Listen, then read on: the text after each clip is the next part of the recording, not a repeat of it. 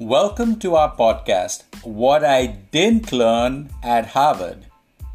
We're super connectors who will be talking about how to network smartly in a post-pandemic world. I'm your host and moderator, Rajiv Jadhav. I'm a reputation management strategist and social impact activist. My co-host is Victor Lee.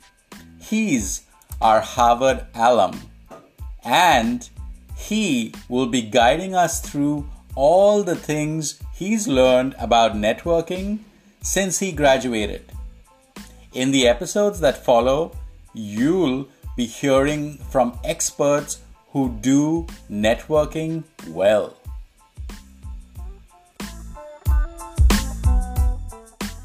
Welcome everyone to another exciting episode of Things I Didn't Learn at Harvard. Today we're joined by a very special guest, Geoffrey Kent. Geoffrey Kent, who is Geoffrey Kent? Well, Geoffrey Kent is the founder and CEO of Think Big with Geoffrey Kent, and he is a serial entrepreneur, having launched 20 plus entrepreneurial ventures over the last 5 decades. Yes, you heard me right. 20 plus entrepreneurial ventures over the last five decades, who took his last tech venture, Cognis IT, from launch to successful exit in 6 years, a decade ago. In addition to an MBA in entrepreneurial management from Wharton School of Business at the University of Pennsylvania, Geoffrey has been an executive at Xerox Corporation, AT&T, the Erving Group, a holding company owned by the NBA Hall of Famer, Julius Dr. J. Erving, and Deloitte Consulting, has taught entrepreneurship at Lincoln University, has judged Drexel University's annual business plan competition, and has served on several corporate boards of directorships. Wow, that's a lot to unpack. Geoffrey, welcome to the show. Thank you. Thank you for having me, and happy holidays. For sure. So I guess, Geoffrey, from all of these things that you've done, which was the most interesting and why? They're all interesting. If you're an entrepreneur, anything you do entrepreneurially is exciting. So I don't think any one is more exciting than the other. But if I have to answer that question, I would just say, whatever I'm doing currently is the thing I'm most excited about. So currently I'm really kind of mentoring entrepreneurs at this stage of my career, trying to give back to improve the world for my 2 daughters and their generation, and so encouraging as many people to take up this crazy mantle of entrepreneurship as possible, and using my knowledge and my experience and wisdom to hopefully help make the path easier for the next generation of entrepreneurs. Got it. So Geoffrey, given that you have successfully exited in one of your startups, is the goal to help people exit also? Or is that a secondary goal? No. That I tell entrepreneurs all the time. One of the first pieces of advice I give them is, entrepreneurship and running a business is the opposite of reading a book. When you read a book, you start from the beginning, you work your way to the end. With a business, you need to understand what your exit is going to be, and then reverse engineer your way back to where you're starting. Because at the end of the day, if this applies to virtually anything. If you don't know what you're building, you're never going to build it, right? An architect doesn't, just go out to Home Depot or whatever and get a bunch of supplies and then start building a home and hopefully they have a home built at the end of the process. No, they actually know what they're going to build in advance. They put together a blueprint and sketch it all out, and then they kind of reverse engineer. Okay, well, how would we build this? Knowing what we put Geoffrey, on paper. I think that's a great perspective to start with the end and then work backwards, which I think people generally don't apply to business, which I think is what Rajiv was sort of implying, right? People start a business because they like to cook, or they're really good at a skill or something like that. So can you tell us maybe a little bit about how did that apply to your most recent business, your IT firm? Because as Rajiv mentioned, you started and exited in 6 years, which is ridiculously fast. Yeah, it's really fast. Yeah, for any sort of business. So tell us how your methods applied there since it's a real world example? Yeah. Well, so and also, Geoffrey, if you can, I mean, if it's, you know, if you're comfortable with it, obviously, any kind of like numbers you want to add, I think would also help pique the interest of our listeners, because as you know, people really remember numbers. So if you want to, I mean, again, you don't have to mention specifics, but if you could, that would be great. You know, if, especially if the exit was like 6 or 7 figures or higher, that would, I think, be very interesting for our listeners. But sorry to interrupt, please go ahead. Yeah. So I'll start off with, I signed a non-disclosure agreement when I sold the company. So I can't disclose what the company was sold for. But what I can tell you is, and just kind of to start to answer the original question was, the idea wasn't mine. So, I actually, I started my first business when I was 12 years old in 8th grade. And so, but my parents are from the Great Depression era. And so, they, because of what they experienced as young people, didn't take risks with their careers, didn't raise their children to take risks with their careers. So I was basically raised to go work for someone and make someone else rich. So, that's why I'm overeducated, right? Because my parents were like, education. And then, that education led me to a corporate career. What I was struggling with when I was young was, I knew I was meant to be an entrepreneur, but my parents wanted me to work in corporate America. And so I wanted to please my parents. So I did what they asked me to do. But while I was working in corporate America, I was launching, one business after the other part-time, and unfortunately, because I wasn't focused on it, I was, failing one business at a time, and, but I was learning along the way and failing, grandly each time that, I launched a new venture. But with this tech venture, when I turned 49 years old, I actually decided, I'm not fighting this anymore. I'm leaving corporate America for good. I was at Deloitte. I left Deloitte and decided, I'm pursuing entrepreneurship full time. So initially I launched I thought it made sense to, since I was in management consulting, I might as well start a management consulting firm. I was doing what's called turnaround management consulting, helping companies in crisis get out of crisis while I was at Deloitte. So I said, well, I'll launch a crisis management consulting firm and just focus on customers that Deloitte won't target. So I'll go after small to mid-sized companies. Jeff, so when you say crisis management, crisis obviously means many different things to many different people. So how would you define crisis as? Is it like when their stock price takes a nosedive? Is it when people get laid off? Is it because of a scandal? I mean, that's kind of like part of what I do on the reputational side, but how would you define crisis?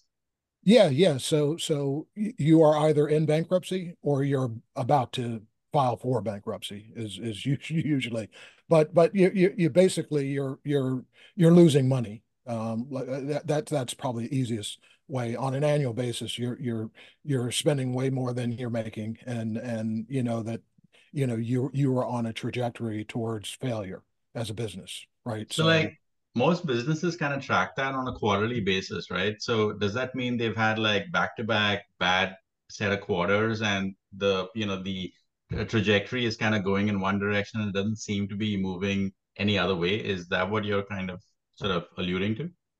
Well, it depends on when that happens. So all businesses are going to lose money in the beginning, because you have to build a customer base, you have to learn how to do what you do, right? So in the beginning, it's expected that you usually for the first probably 2 to 3 years, you're going to lose money, right? What you should be seeing though is you should be losing less money every month, right? So you should see this trajectory that's heading up. You're not there yet, but you can see the end of the light at the end of the tunnel and say, okay, well, if we continue doing what we're doing, we're eventually going to hit break even where our revenues are matching our expenses, and then we'll see that point where, now revenues are going to exceed expenses and we'll now be profitable as a business. So that's not you know, you're not in crisis then. That's expected. You know, now if you've got an existing business, you've been in business for a while, you know, you might have a scenario where, hey, one quarter or 1 month we lose money. You know, again, that's going to be expected. There's, you know, and you could have it actually for a sustained period if we have some kind of economic blip, like, you know, we go into a recession, or you know, God forbid, we go into a depression. You know, it's going to be expected. You're going to lose money. Now there are things that you can do to kind of prepare for that, but you know, that's going to be expected. But in the normal course of business, if the economy is going well, you know, you've been in business for a while, you should be making money every single month, right? So when you see that not happening, particularly for an extended period of time, you know, 6 months, 9 months, 12 months, 2 years, you know, there's a problem, right? And so I'm helping, you know, or I was helping companies that, you know, they were sustaining losses for a significant period of time. And they saw that one, they didn't know how to solve, they didn't know how they got into the situation they were in. And Geoffrey, what scale of companies are these typically? Well, when I was at Deloitte, I was working with, you know, billion-dollar businesses. You know, you know, Allegheny Health Education Research Foundation was one of the turnarounds. Sunbeam was one of the turnaround projects I worked on. That was a big name. Yeah, yeah. So that, you know, I mean, Deloitte's working with, you know, Fortune 500 companies, because those are the only companies that can pay their fees. You know, so you know, that's who I was working with then. When I left Deloitte and started working on my own, as I said, I focused on small to mid-sized companies. So you know, less than $1 billion in annual revenues, right? Less than 10,000 employees, and more than likely it was going to be, you know, companies that had between 100 to 1,000 employees.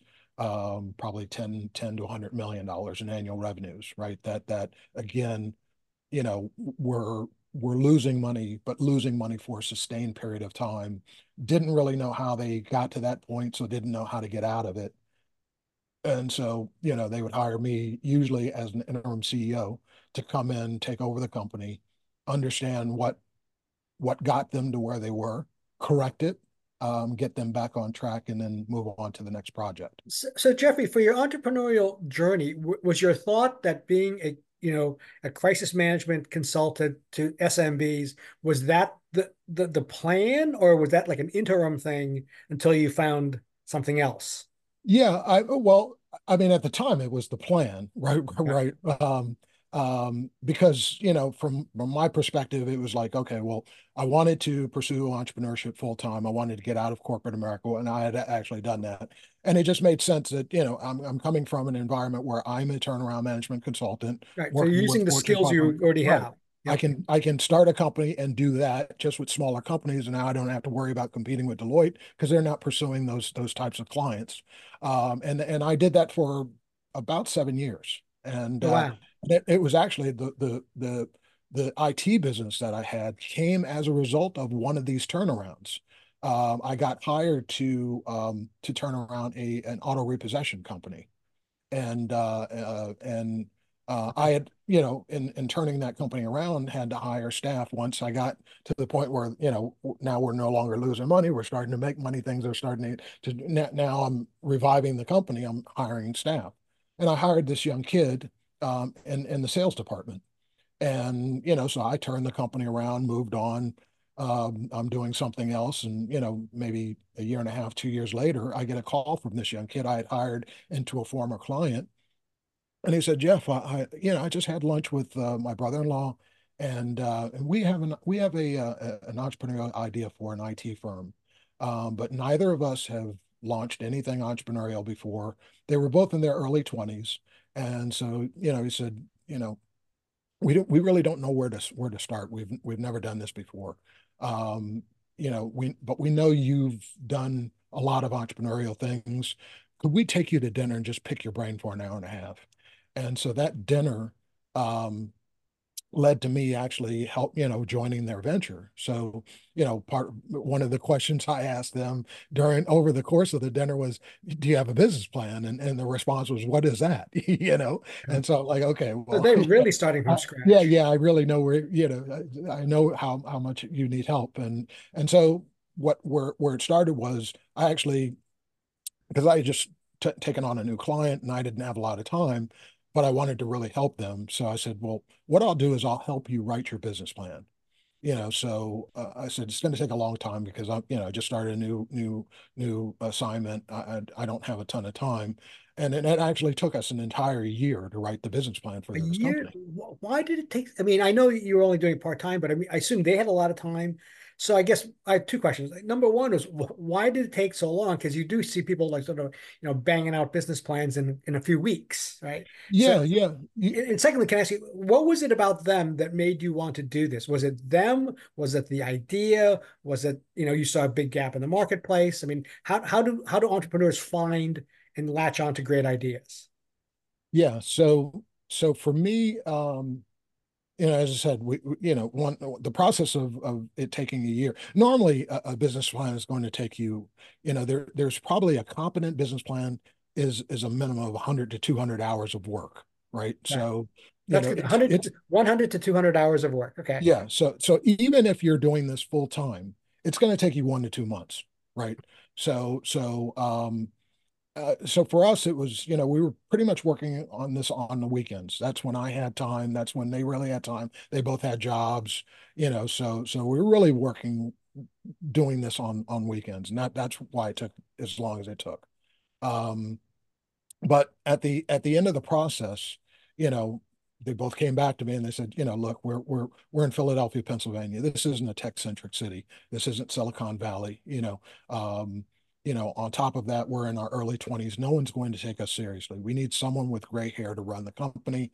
So they offered me the opportunity to become the CEO of the business and asked me if I would buy equity in the business. And so for me, it was, I wanted to do it, but, you know, I wanted to make sure my wife was comfortable with me doing it because we had two very young daughters. And so I went to my wife and, you know, said, you know, what do you think? You know, I just got this, got asked this, you know, opportunity and her advice to me was, and again, a lot of times when I tell entrepreneurs, sometimes you need to talk to independent people who understand who you are, but, you know, don't have anything in the, and, you know, nothing in the game. And so she's like, you absolutely hate corporate America. She said, and every time I see you do anything entrepreneurial, I see a spark in your eye. I don't see when you do anything else. She said, so if I were you, I would take them up on the opportunity. And, wow, that's, you know, fabulous. I don't know whether she knew me well enough to know this, but I'm one of these people that you don't want to give me any rope because I will try to hang myself. So when you know, you know, if I had that conversation with her on a Friday, I went in Monday and resigned, you know, and and I called them up and I said, I'm in. I want to buy 51% of the company, and we didn't look back, you know. Okay. So was there something special? I mean, there's a lot of IT firms out there. What was it about this one that was special for you? No, there wasn't special. I think it just came to me at the right time, right? It just came to, you know, the opportunity came to me at the right time. So one of, you know, what I always tell entrepreneurs is successful entrepreneurs, you know, I mean, they leave, you know, lots of crumbs, you know, so you can understand why they were successful. So one of the things that successful entrepreneurs almost always do is they take the time to figure out what they're passionate about, and then they build businesses around their passions, right? Okay. And so for me, I understood that I don't really care about any particular industry. I'm not passionate about industries. For me, I'm passionate about building businesses. I love to build businesses, right? So, so for me, I think that the opportunity to build a business from scratch, I think, was what appealed to me. Okay. Well, because often I think when you talk to entrepreneurs, people tend to get hung up on the idea. Yeah, yeah. That it has to be a unique idea and a, you know, a world-beating idea and so on and so forth. And what you're saying, it's really more in some ways about the implementation of the idea. Yeah, yeah. And how well you execute against it. Yeah. Well, I again, another thing I tell, you know, when I look at, you know, I mean, it's common knowledge through lots of studies. Within 10 years, 82% of businesses fail, right? Yeah. Small businesses. And so I look at the world, I like to paradigm shift. So when I look at you know, those types of reports and those types of statistics, you know, the question I ask is, why does any business need to fail? You know, there have been enough successful entrepreneurial ventures over time. You know, every one of the founders of those companies have been vain enough to write about their experiences. So the blueprint for entrepreneurial success exists and is readily available, you know, if you actually take the time to read the books. So you're saying any business should be, and I think this is critical, Rajiv, especially, you know, the companies we deal with, you're mm-hmm. saying that any business, if they do the right things, can succeed. Absolutely. I mean, absolutely. I think it's logical, right? Because I think this is something that, what's his name? Tony Robbins says a lot. It says success leaves clues. That's what he says a lot on a lot of his shows. Yeah. So, so I think what Geoffrey says is kind of like definitely the consensus as far as, you know, what should work, since there usually is a recipe for success. And if you do certain things, and yes, you're right. Absolutely, Victor. It's all about the execution. Yeah, it's so let's take this a little bit further. So the business plan is supposed to be the blueprint for success, correct? And that's everybody tells you before you launch your business, write a business plan. That way you're going to that's going to be your architectural blueprint, right? For the house you're building. You know, so in that business plan, you're going to anticipate what are potential obstacles we're going to face. How do we overcome those if they occur? You know, what are we trying to build? How are we going to build it? What type of people do we need? How much money do we need? You know, when do we need the money? When do we need this type of person, that type of person? All that's baked into the business plan. So now if you have the blueprint for success, but you don't succeed, you know, is it, you know, so if you ask the entrepreneur, well, why didn't you succeed? Well, no one would give me money. Well, didn't you account for that in your business plan? Didn't you say you would need X amount of dollars at this point in time? And then that business plan also, because the foundation of the assumptions you were making that helped you determine how much money you needed and when, was very logical, right? So if you needed money at a specific point in time and went to the capital markets to try to get that money, you could defend your assumptions, you know, and if you were in front of the right person to that invests in the type of deal you had, why wouldn't you get money, right? Because if it was an issue of, well, I don't believe your assumptions, well, then you could just go back to that person and say, well, what would you believe? You know, let me change my assumptions based on what you would believe, and let's see how that impacts the financials, and then lend me that amount of money. But if you didn't do that, you didn't fail because you didn't get money. You failed because you didn't execute on your business plan. So failure is always a lack of execution, no other reason. Everything else is a symptom, not the cause. The cause is lack of execution, right? Okay. So then what are the rules for execution? How can entrepreneurs make sure that they're executing properly? So, you know, again, the blueprint's really simple. And I'll tell you, you know, the 6 things all successful entrepreneurs do. Like I said, 1 is they take the time to figure out what they're passionate about, then they build a business around their passion. Okay. 2, they laser focus on serving a niche target market that they can dominate. So they understand that, you know, even though I have lots of bills to pay and I need money, you know, the worst thing I can do is try to be everything to everybody, because I'm going to be nothing to anyone, right? Yeah. So all I need is 1 customer. Everything I need to learn to excel as a business, I can learn from 1 customer. If you can convince 1 person to buy from you, you know, what you need to do is sit down with that 1 person and say, hey, you know, why did you buy from me? Yeah. You know, how do you use my product or service? Okay. How does my product or service impact your business? Oh, and can you quantify that for me? You know, if you've referred anyone else to me, why did you do that? What did you tell them that convinced them to buy as well? You know, these types of questions give you all the insight you need to get your 2nd, 3rd, 4th, 5th customer, right? Okay.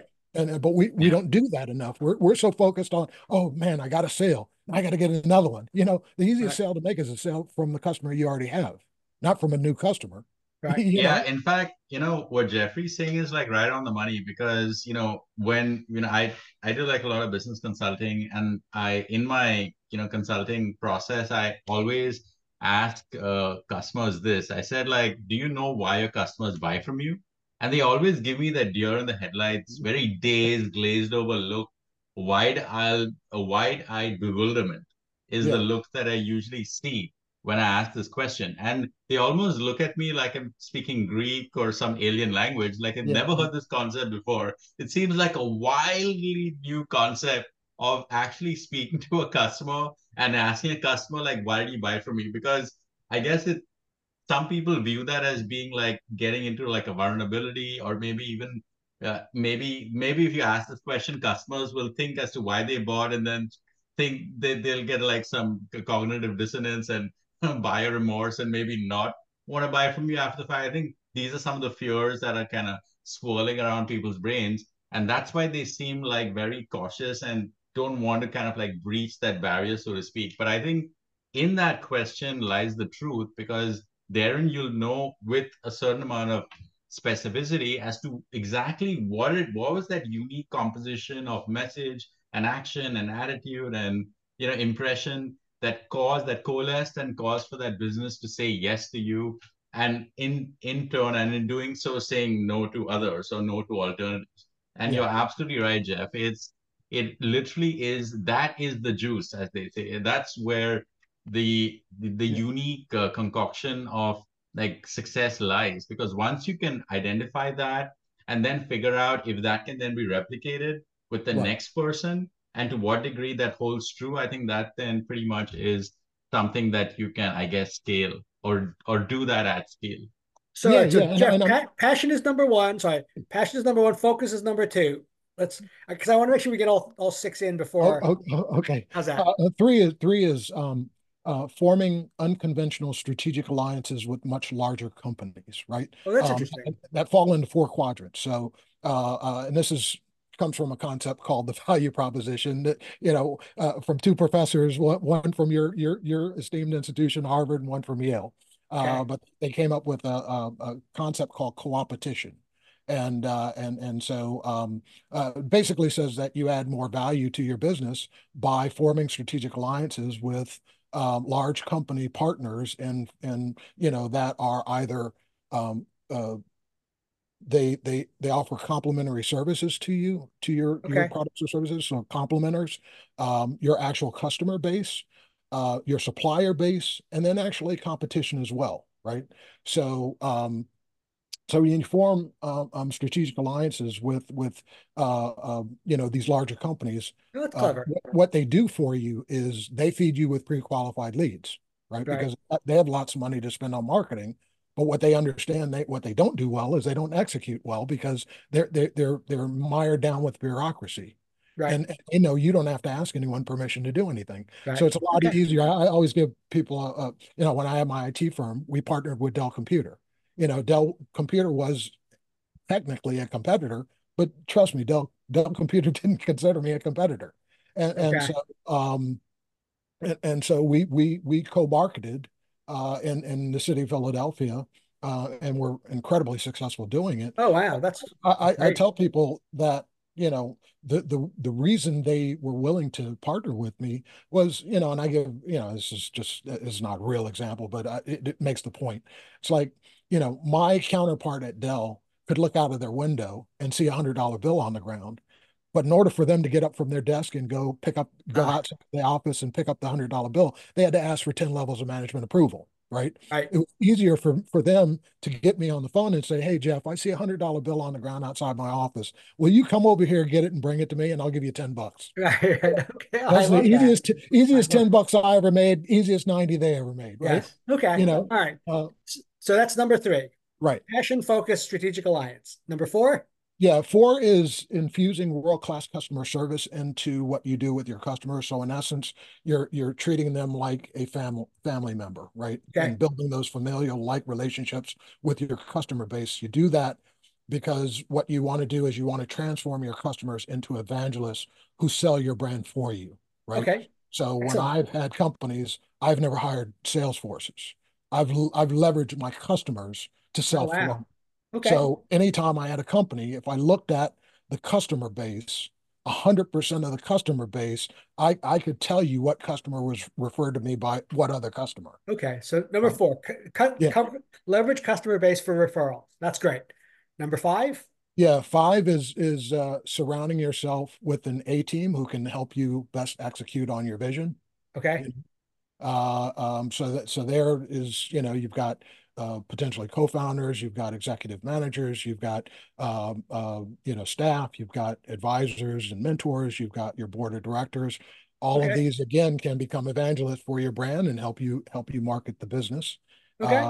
So that's, you know, the next thing you want to do. And the last thing you want to do is you want to monitor and measure what are called leading metrics. So when we account for what we do, you know, working with our CPA firms and filing taxes, you're reporting on lagging metrics, right? So these are, when you talk about, you know, what did you do in sales? How much profit did you make? These are all lagging metrics. It's monitoring and measuring activities that have already happened, right? So you can't change, you know, if at the end of the month, you know, you on your profit and loss statement, you know, we made $1 million, or we generated $1 million in revenue and we made $200,000 in profit, but my goal was to make $500,000 in profit. Well, so I'm not happy.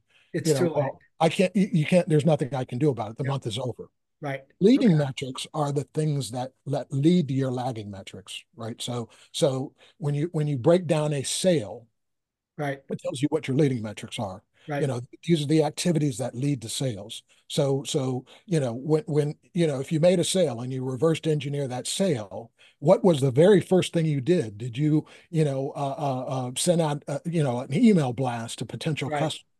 And that email blast, you know, led to people calling you up, which allowed you to have phone conversations to pre-qualify them to then say, okay, well, you know, I'm going to send you a brochure or, you know, whatever the case may be, and then make a follow-up phone call, and maybe that led to an on-site appointment, where then you're doing more discovery, which then led you to give them a proposal, you know, then made a presentation, and then they asked you for a contract, and then ultimately you got a sale, right? Yep. So all of those things that lead to you actually getting a sale are the things that you need to monitor and measure. Okay, on the front end, not the back end. Right. If you measure that stuff and you goal set based on those activities, you always either meet or exceed your sales expectations, or whatever expectations you have for those lagging. Because you've set the process in motion and it's underway. Okay. Yeah, because that stuff's dynamic, right? So now once you have a sales methodology and process, and you're measuring all that leading activity, you know, based on already having made a sale, you know, hey, I did X number of this first thing, which led to X number of this second thing, and so on and so forth. And so you'll break that down and say, okay, well, you know, hey, if I made a sale and the first thing I did was send out 1,000 emails, you know, on average, there's 20 work days in a month. So I'm going to send out 50 emails a day, and that 50 emails should lead to 25 incoming phone calls on day two. Right. Well, on day one, you sent out your 50 emails. If you only got 20 incoming calls, you're like, oh, okay, we have to adjust the number of emails that we sent out on day two. Instead of 50, let's send out 100. So now, because we only got 20 calls and we wanted 25, we need 30 on day two. That's interesting. So you've got this dynamic process that you can literally adjust on a daily basis until you get it down to this art form. You know, now it's like, I know exactly how many of each of these steps I need to take to get to my numbers. And then it's, you know, once you have that formula down pat, then it's like, okay, well, for this month, how many sales do we want to make? So you just then keep turning the crank. Multiply each one of those steps times 10, you know, and then do that each day. Well, that's great. Victor, since you're doing such a great job of summarizing for our listeners, I thought I'd just ask you again, Victor. So what are those 6 points again? I've noted down passion, focus, customer service, A-team, and leading metrics. But I think I'm missing one. That's five. I think we're missing the six. Yeah. So you are recording this, right, Rajiv? Yeah. And we'll get a transcript. So by the time we put this out on social media, we'll have all the six. So unless the sixth one jumps to mind there, Geoffrey, because I was so busy. I was so engrossed in listening to you. So the one was building a business around your passion. Focus. Two was forming unconventional strategic alliances. That was it. Okay. Yeah. The third was laser focusing on a niche target market you could nominate. Okay. Four was infusing world-class customer service to transform customers into evangelists. Five was surrounding yourself with an A team. Six was focusing on monitoring leading metrics. Perfect. Well, that's great. Geoffrey, thank you so much for that, because I think those are certainly rules that anybody can apply, because as described, they're not business specific. They're not specific to any industry or type of business. Right. So I think they're universally applicable, and hopefully our listeners will get a lot of use out of those. So that's fabulous. And I think people who want to know more can always, I know that you've got a course out there to really get into the nuts and bolts of things. And so I think that's something that people can really benefit from. Yeah. I mean, with the course, I it's a 7-week self-paced online course. So in 7 weeks, with access to you. And access to me. So we go into this a much deeper dive. So we develop a customized plan for any enrollee of the course to do this with their business. Right? Fabulous. Thank you so much for joining us, Geoffrey. I think this is a great way to kick off the new year. And hopefully this will help people achieve a very successful and profitable 2024. So anything else you want to add, Rajiv? I think that was a great summary, Victor. I think these 6 points are things that it pretty much is a roadmap, which does, yes, it is all about the execution, but I think this is something that should be easy enough for people to follow, at least conceptually. And of course, if they need further guidance, they can always reach out to Geoffrey on his various socials or his website, LinkedIn or Alignable, and the various other places that Geoffrey makes available to people. But Geoffrey, it was fantastic having this conversation with you. Thank you for sharing your wisdom with us and our listeners. And we wish you the very best of 2024 and hope that you achieve everything that you set out to achieve in 2024. Yeah, well, thank you for the opportunity to be guest number one in 2024. I've been telling everyone I think this is going to be an incredible year. So looking forward to working with entrepreneurs and helping them make 2024 the best year to date. Fabulous. Awesome. Thanks, Geoffrey. Thanks, Rajiv. All right, thank you. Yeah.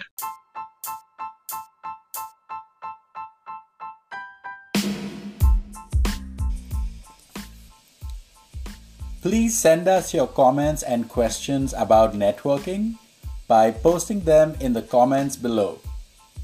Or for a quick response, email us at didntlearnatharvard@gmail.com. Please like, comment, and subscribe. It means the world to us. Try today's networking nugget and tell us whether it worked, or if you hate it, or if you'd like us to brainstorm a solution for you. No charge. That's our way of saying thank you for supporting us by listening and sharing our content with people you care about. That's all this week from Rajiv and Victor. Thanks for listening to Things I Didn't Learn at Harvard. Hopefully you learned something here today.